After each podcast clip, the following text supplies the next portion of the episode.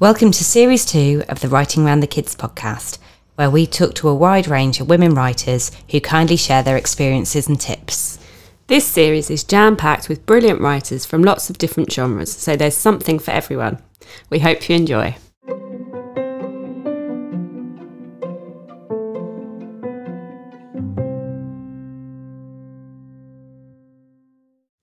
Hello and welcome to the Writing Around the Kids podcast. I'm Sam. And I'm Anna, and we are absolutely delighted to have Lisa Jewell with us today. Hi, Lisa. Hi, hello. Hi, so Lisa is a New York Times and Sunday Times number one best-selling author who has been published worldwide in over 25 languages. Lisa has written a number of dark psychological thrillers, including She Was Gone, The Family Upstairs, The Night She Disappeared, and The Family Remains, all of which were number one Sunday Times bestsellers. She has been likened to Agatha Christie and Ruth Rendell and has been described as a British Liane Moriarty. She has sold 10 million copies worldwide, and she lives in North London with her husband, two teenage daughters, and the best dog in the world. Mm-hmm. Lisa has written a total of 21 novels, with the latest, None of This Is True, due to be published in July 2023. Welcome, Lisa. Thank you for having me. Oh, it's so lovely to have you. And so um, Lisa's going to read to us from The Family Remains, which is um, out now in paperback. So I'll just read the blurb. Early morning. On the foreshore of the River Thames, a bag of bones is discovered. Human bones. DCI Samuel Owusu quickly sends the bag for forensic examination. The bones are those of a young woman killed by a blow to the head many years ago. Also inside the bag is a trail of clues which, which leads DCI Owusu to a mansion in Chelsea, where 30 years previously three people lay dead, while a baby upstairs waited for someone to pick her up. Four deaths, an unsolved mystery, a family whose secrets can't stay buried forever. Yay! so over to you, Lisa. Okay, well, I'm actually going to read a bit about a character who's not mentioned um, in the blurb. There's quite a lot going on in this book, and this is a character called Rachel. This is her first chapter. July 2018. Groggy with sleep, Rachel peered at the screen of her phone. A French number. The phone slipped from her hand onto the floor and she grabbed it up again, staring at the number with wide eyes, adrenaline charging through her, even though it was barely seven in the morning. Finally, she rep- pressed reply. Hello? Bonjour, good morning. This is Detective Avril Loubet from the Police Municipale in Nice. Is this Mrs. Rachel Rimmer? Yes, she replied, speaking. Mrs. Rimmer, I'm afraid I'm calling you with some very distressing news. Please tell me, are you alone? Yes, yes, I am. Is there anyone you can ask to be with you now? My father, he lives close, but please just tell me. Well, I'm afraid to say that early this morning, the body of your husband, Michael Rimmer, was discovered by his housekeeper in the basement of his house in Antibes. Rachel made a sound, a hard intake of breath with a whoosh, like a steam train. Oh no, she said, no. I'm so sorry, but yes. And he appears to have been murdered with a stab wound several days ago. He's been dead at least since the weekend. Rachel sat up straight and moved the phone to her other ear. Is it, do you know why or, or who? The crime scene officers are in attendance. We will uncover every piece of evidence we can. But it seems that Mr. Rimmer had not been operating his security cameras and his back door was unlocked. I'm very sorry I don't have anything more definite to share with you at this point, Mrs. Rimmer. Very sorry indeed. Rachel turned off her phone and let it drop onto her lap. She stared blankly for a moment toward the window where the summer sun was leaking through the edges of the blind. She sighed heavily, then she pulled her sleep mask back down, turned onto her side, and went back to sleep. Da, da, da. Oh, oh, I absolutely loved this book. I was listening to it to as an, an audio book, and I was up till like two in the morning listening to it, thinking, just turn it off and go to sleep. No, I just need to find out what happens. But um, with um, the Family Remains, because it's a sequel to the Family Upstairs, but you had said previously that you didn't want to write a sequel. So what Yeah. changed your mind? I'll tell you exactly what changed my mind. It was my readers. um, because I really liked the ending of The Family Upstairs, but I was very much aware of the fact that the very last line of the very last chapter did invite the reader to start thinking about what was going to happen next. absolutely. um, which I quite like. I like that sort of tingly feeling you can get at the end of a book sometimes. But they just got to a point with my social media messages where so many people had written to me, not asking me for a sequel, but assuming that there was going to be a yeah. sequel. Um, and I kept saying no, and I kept saying no. And then eventually I thought, you know what? I'd actually quite like to write about Henry again. I would like to see what happens when Henry goes to find Finn. And actually, I just read that little Rachel chapter. I thought I would really like to know about Michael's wife. Mm. Yeah. Um, because in the first book, we only hear about her in, in passing.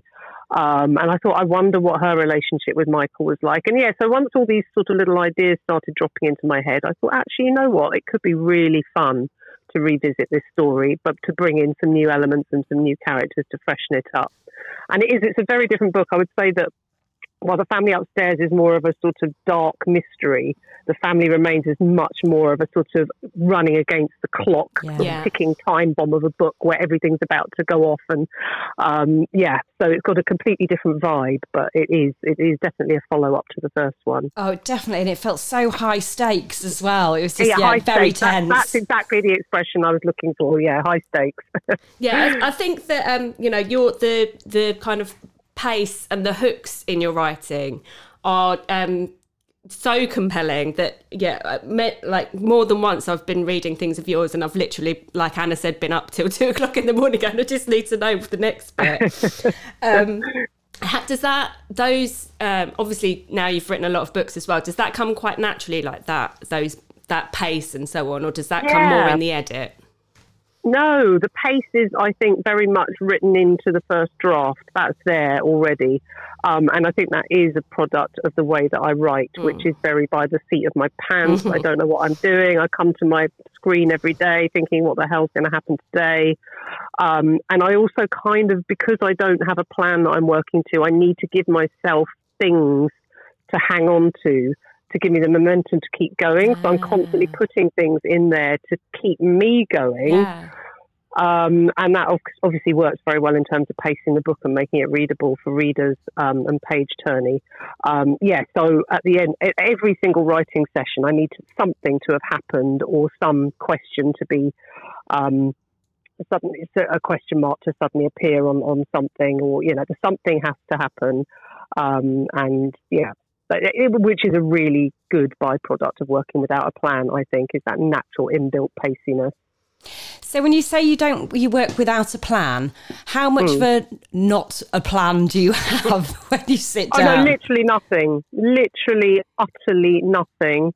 Um, I start writing a book, so I've generally had one strong feeling of something I want to write about. And mm-hmm. it's quite often it's a person I've seen in passing on the street who's made me start wondering about them and who they are and what their life is. And um, and then obviously you can't just you know, you need something a little bit more than that. So I'll, I'll sort of cogitate on, on that for a while, and then I'll think I'll find something else that sort of um, piques my interest and think, well, could I make those two little ideas work yeah. together and then another and then another? So I usually start off with about three things that I really want to write about. It can be a house, it can be a setting, it can be a feeling, it could be a, a dilemma. Um, it's generally a person. Um, and then I just start and I literally have nothing else. I don't have any clue, any pre planned notion of what's going to happen to these people. And, you know, quite often my books are multi point of view. Yeah, yeah. Um, so a lot, a lot of the characters who turn up in my books as, a, as an as an extra point of view, I only bring in at the first moment that the reader meets them. I didn't know that I was going to be writing about them until their first chapter. So quite often, if a reader, you know, has read three chapters from other characters' points of view, and then they get to a chapter with a new character, uh, that's the precise moment that I realised I needed that character to come in and help me tell the story. Um, yeah, so it is really like yeah, seat of pants stuff. but that energy really comes through on the page. page yeah. absolutely. And it's really interesting what you say about character. And um, I know that sometimes you've, you've kind of observed people and then they've and then they've made their way into your books and all of your characters feel so hugely well rounded. So would you say that uh, yes, it was the character is often the starting point as opposed to kind of planning yeah. the plot, as it were? Oh, absolutely. Yeah. No, the, the characters are the char- I couldn't write the books without the characters, and every single character that's in my books is there because they're going to help me tell the mm, story. Mm, yeah. um, and so they are they have to be exactly the right person. They have to have exactly the right perspective on the story, um, and exactly the right sort of personality in order to, you know, push push the narrative along for me and for the reader. Uh, so the characters are everything. Um, and I do, I, I, quite like the excitement of, of, sitting down to write a book with one very strong character in my head, but then not knowing who's going to turn up later on. Yeah. that's just like, yeah, that's always a surprise. Um, and uh, yeah, that's a fun fun bit of working without a plan is not knowing who's going to show up. Yeah. yeah. and then you know some of your your characters are um, their brains work in quite you know unique ways. Um, yeah. I've just read your the proof for none of this is true, and honestly, Josie oh. just made my skin crawl. Oh um, yeah. How does it feel to spend time inside those characters that are maybe yeah. a, a bit more challenging? Oh, it's the best. My creepy. I think I my, my creepy characters, and I do creepy women yeah. really well. I've done some really creepy women over the course of my, my psychological thrillers. Um, and also Henry, I think, is slightly yeah. creepy, although yeah, I'm totally. very, very fond of Henry. I think he's actually quite lovable at the same time. The character you're talking about, um, Josie, and none of this is true, is, yeah, I think she's just pure creepy. Yeah. Um, but those are the best characters to write because I don't know. I just to just spend time in the head of someone who sees the world in such a warped way. Yeah. Um, and I do think that's what gives people the creep factor who you meet in life. Yeah. Is that, that it's just the way they see the world. It's the way they perceive things. So that's the way that they that, that they approach you and that they talk to you is all based around what they think you think of them. Um, so to, to get inside the head of someone like that and sort of look at the world through their eyes um, is, is an absolute gift. Um, yeah, I love writing creepy people. I love that phrase, the creep factor. That's brilliant. yeah. so with your yeah. your um kind of more, yeah the the more kind of like creepy characters or the people who don't maybe align necessarily with your values, would you yeah. have to walk around with those characters in your head for some time to get to know them before you no put, in just... fact the creepier they are the more they just burst out ah brilliant the weirder they are so, for example, in The Family Upstairs, which is the book before The Family Remains, there's a character called Libby, yeah. who is, in essence, I suppose, the main character because she's the first character that you meet. Yeah. Um, and she kind of carries the story because she's the one who inherits the house and has to un- uncover all the mysteries and the secrets. Um, but she is just such a clean cut girl there's there's no dark backstory for Libby. There's no sense of peril for Libby. There's no wondering who she is or what makes her tick. Or um, she's just she's just all there. Um, yeah, she is what she is. Um, and I actually I I hate to say this because I know a lot of my readers really liked Libby, but she was so boring to write. she was so boring to write. And I never went inside her head. And I got towards the end of the book and I thought, I've barely addressed the inside of Libby's head. The reader's not going to know what she thinks about anything. They're only going to see her in terms of this cipher into the secrets of the house. Mm. Um, so I did, I sort of had to force myself to think, okay, right, let's, let's get into Libby's head for a little while. Um, but yes, those sorts of characters move the plot along yeah. substantially, and that's what her role was. But they don't do that thing of, of, of making the reader feel uncomfortable, feel like they're, you know, getting under the skin of somebody who's completely different to them, and that's much more fun. Yeah, brilliant. And then um, also in terms of like your plots, some of the um, things that happen are quite bonkers, which I think yeah. makes brilliant fiction.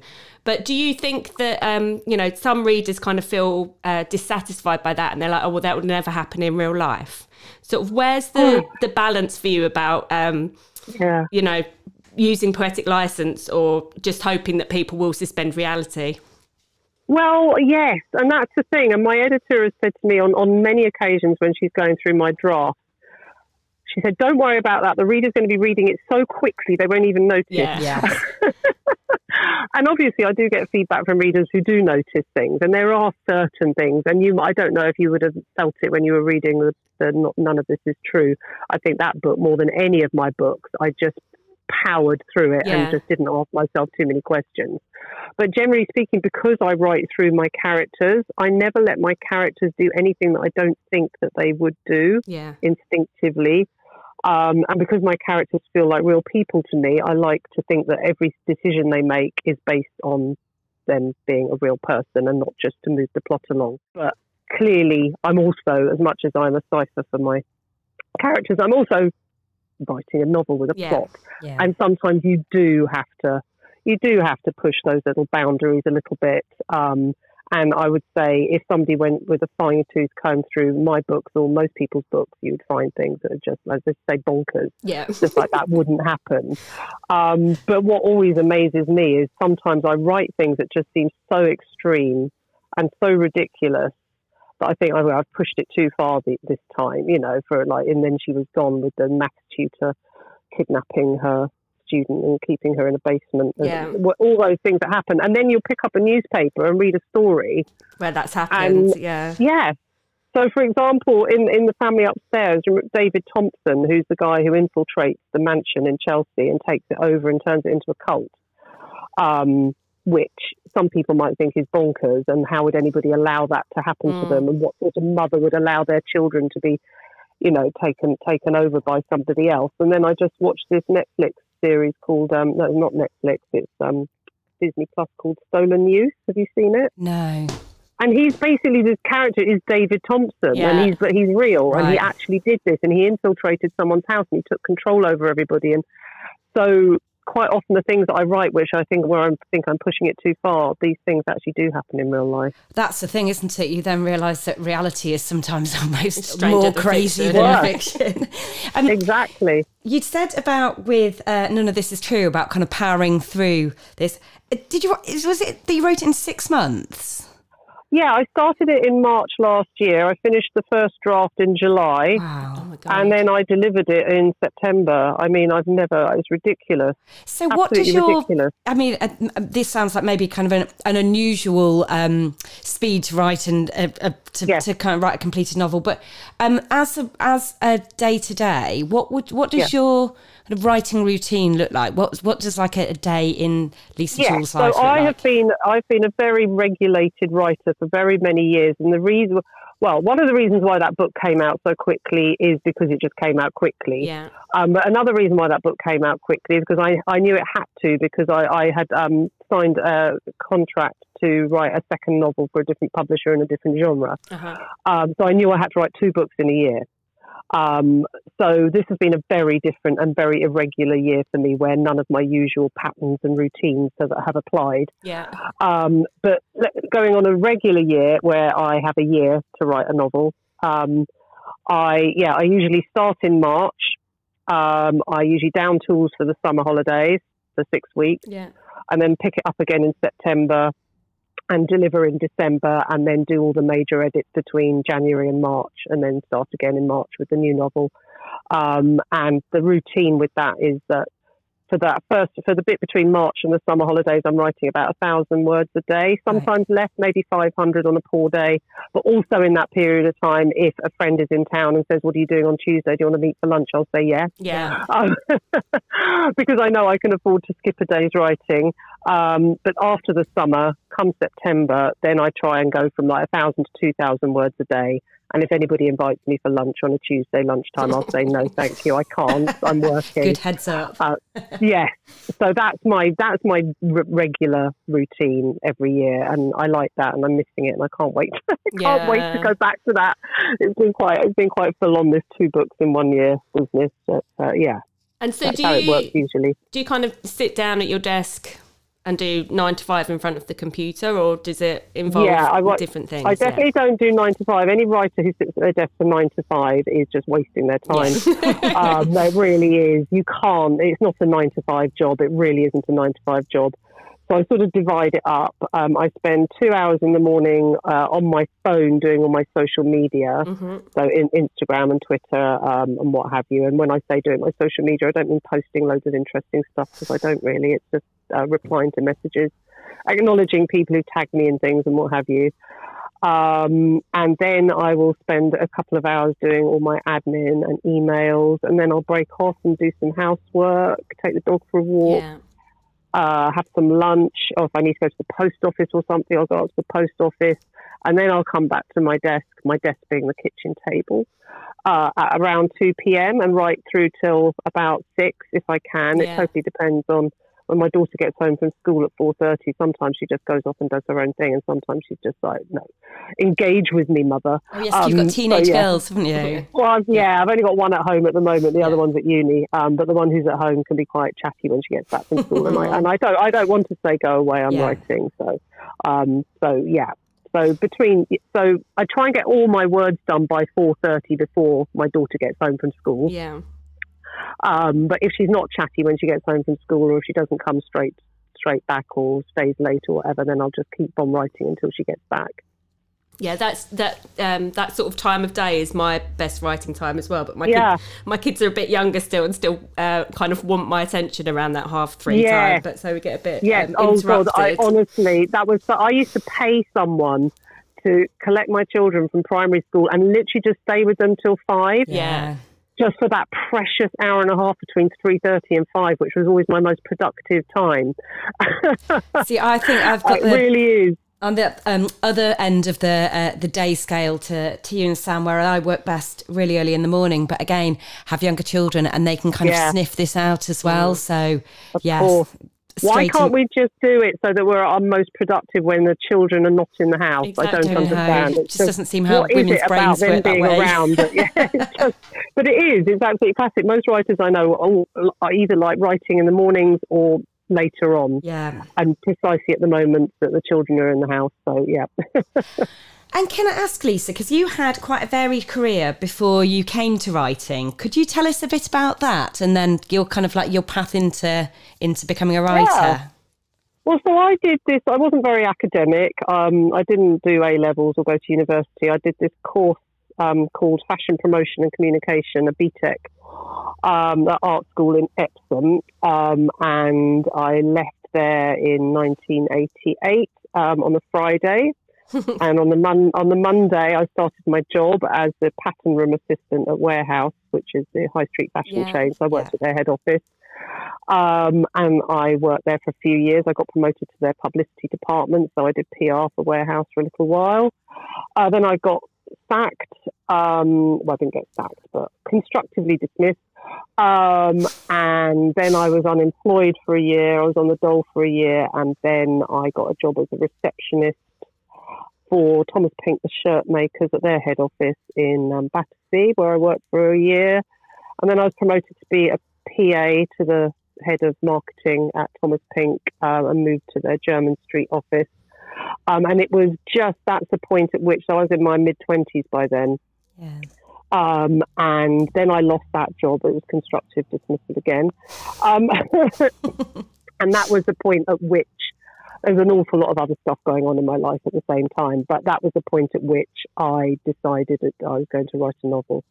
Um, so I had, um, they gave me a redundancy payoff. So I knew I had a month. Um, I had enough money to pay my rent and what have you for a month before I needed to start looking for another job. Yeah. Um, and I used that to write the first three chapters of Ralph's Party, which um, was my debut novel. Yeah. It came out in 1999 when I was 30.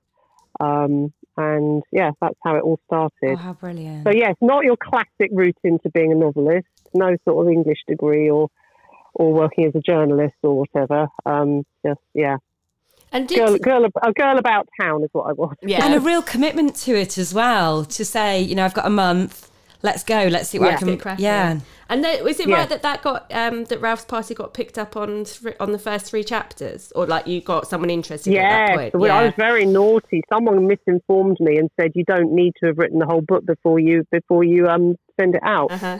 But you actually do need to have written the whole book. And I sent out the first three chapters and got an agent an agent's interest Yeah. off the back of that, and she asked to see the rest of it, assuming that I had the rest of it, Uh-huh. um, and I didn't. So um, yeah, I had to make some major upheavals to my life because um, I just, uh, you know, I was really young, and it wasn't the point in my life where I was going to stay home every night to write a novel after work. I wanted to go to the pub. Yeah. Um, so my boyfriend, uh, who's now my husband, but was my boyfriend at the time, said, "Why don't you move in with me? Then you don't need to pay rent anymore, uh, and then you can just work part time." Yes, he's he's he's the hero. Um, so I moved in with him, which meant that I could work part time and write the novel part time. and it took me a year um, writing part time. Um, and yeah, then I gave it back to the agent who hadn't heard from me in a year. I was slightly confused about why it had taken me so long to send the rest of the book, but it was worth it. Oh, that's real teamwork as well, isn't it? To, to yeah. get the book finished. Yeah, brilliant. Yeah, no, he actually said to me, I remember it so clearly. He said, Do you know how many people get a letter from a, a literary agent like that? And uh, and I thought he's absolutely right. Hardly anybody gets a letter like that from a literary agent saying, "Please show me the rest of your work." So uh, it wasn't to be ignored it so, wasn't to be ignored. Yeah, so now you're obviously a best selling author who's been published in over 25 languages. Um, so, but what point did you feel like you could call yourself a writer? Was it when you got the the um, oh. request for the full manuscript, when you sent that off, you know, or was it the, when you first no, held something in, was, in print? It, I tell you exactly when it was. It was when my editor read the the um, the first draft of my second novel and said it's brilliant. Oh. Wonderful. Because it's that classic second novel thing because the first one can be a fluke. It can just be that you wrote the right thing at the right time and it was a zeitgeisty thing and actually you haven't got anything else in you. Um, and the whole thing felt so unlikely. I was so young and I didn't have, as I say, the background of someone who I thought was the type of person who'd be published. Yeah. So the whole thing just felt like a ridiculous fairy tale and it did so well and it was so well received. And I just thought, this is madness. This is all going to fall apart, surely. And I remember feeling so uh, tied down with, uh, dragged down with doubt, writing that second novel, thinking, here it is, this is the end of it now. You know, about to blow it. Uh, so yeah, that was when I felt like a writer. Was when I submitted it to my editor, and she said, "This is brilliant." I can completely I understand okay, that. Yeah, yeah. it's a it's a real thing, isn't it? That with writers worrying about that kind of almost like the uh, the crap second album. Yeah, that yes, your it's second exactly book's good, and then yeah, yeah, yeah. So that was it. That was the moment, and I remember it really clearly. Oh, how brilliant! And um, obviously, you've had a very long, brilliant career, but your kind of writing style and your genre has changed in that time. Did that sort of happen quite naturally, or was that like a conscious decision to? Yeah, no, it wasn't conscious at all. I mean, it was conscious in as much as every time I sat down to write a new novel, I would be aware of the fact that I was changing. But it wasn't like I sat down and thought, okay, I've had enough of all because I was Ralph's Party was a romantic comedy. My first yeah. five or six novels were romantic comedies, and there was never a point where I thought I've had enough of this. I want to do something completely different. Mm. It was more that with every book, I was growing up and changing, and just sort of the focus shifted. So, you know, there, there were still romantic relationships in my middle novels, but they weren't the main focus of the book. And, and I introduced mysteries, you know, family secrets that needed to be uncovered in some of the sort of middle books as well. So that was all practicing for, you know, getting to sort of more the crimey, crimey side of, of, of, of writing. Um, so it was just in increments, really, because I also didn't want to scare my publishers off. I didn't want to scare my readers off. I didn't want to do anything dramatic, and nothing was going wrong enough for me to think I needed to make a big change. Mm, yeah. Um, and it was if, if it, if it ain't broke, don't fix it sort of thing. But I couldn't help but change and evolve yeah. anyway. Um, so it was very, very organic and, and natural. I really um, like the idea of having um, a reader that somehow has been in a weird bubble that sort of read Ralph's Party. Yeah. and then, and then the know. family upstairs, and they're like, what on earth is going on? I know, exactly, exactly. And, and I do, I have a, some new readers who um, come to me on social media and say, I've just discovered you. I want to read your whole backlist. Where should, what, how should I do it? Yeah. And I always say, just start with the newest one and work your way backwards. Yeah. Don't jump around. Don't just go willy nilly through my backlist because you're going to get some surprises along the way if you do that. so, um, Lisa, we've nearly come to the end, and we just absolutely loved talking to you. And um, just as a final question, uh, some of our listeners are more new to writing themselves, and so. What advice would you give to somebody who was starting out at writing? Oh my goodness. Well, I would suggest if you if you've literally not picked up a pen to write since you were at school, what I did, which was a really good kickstart for me, um, being in that in that situation, was I did some evening classes in creative writing. It was just an hour on a Monday night, uh, six o'clock in a, a, local college, adult education college.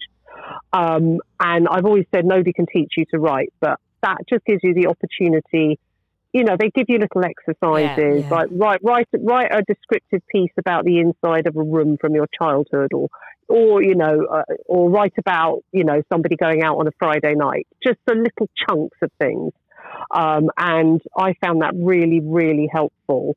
Um, I mean, you can all, you don't need to go to an evening class. I guess there'd be lots of online things that you could do, writing exercises. Yeah. Um, I, I would also say um, you really, really got to trust your instincts and not look around at the market and not look around at what other people are doing, Yeah. not try and imagine what publishers are looking for.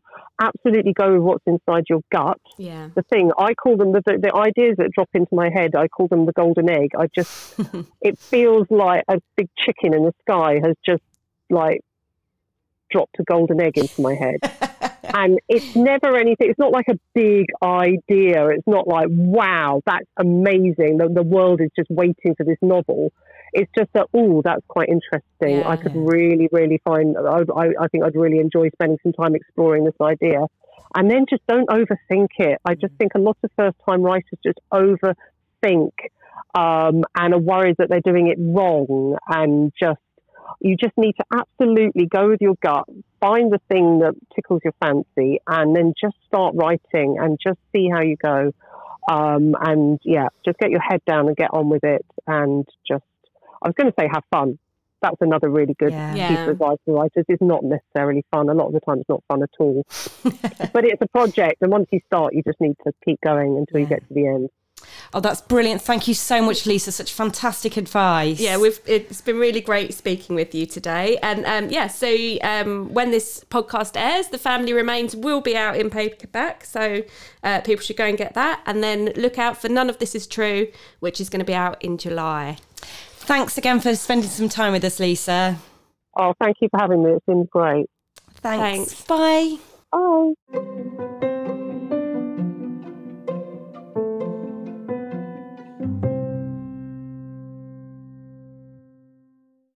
We hope you found some inspiration in that chat.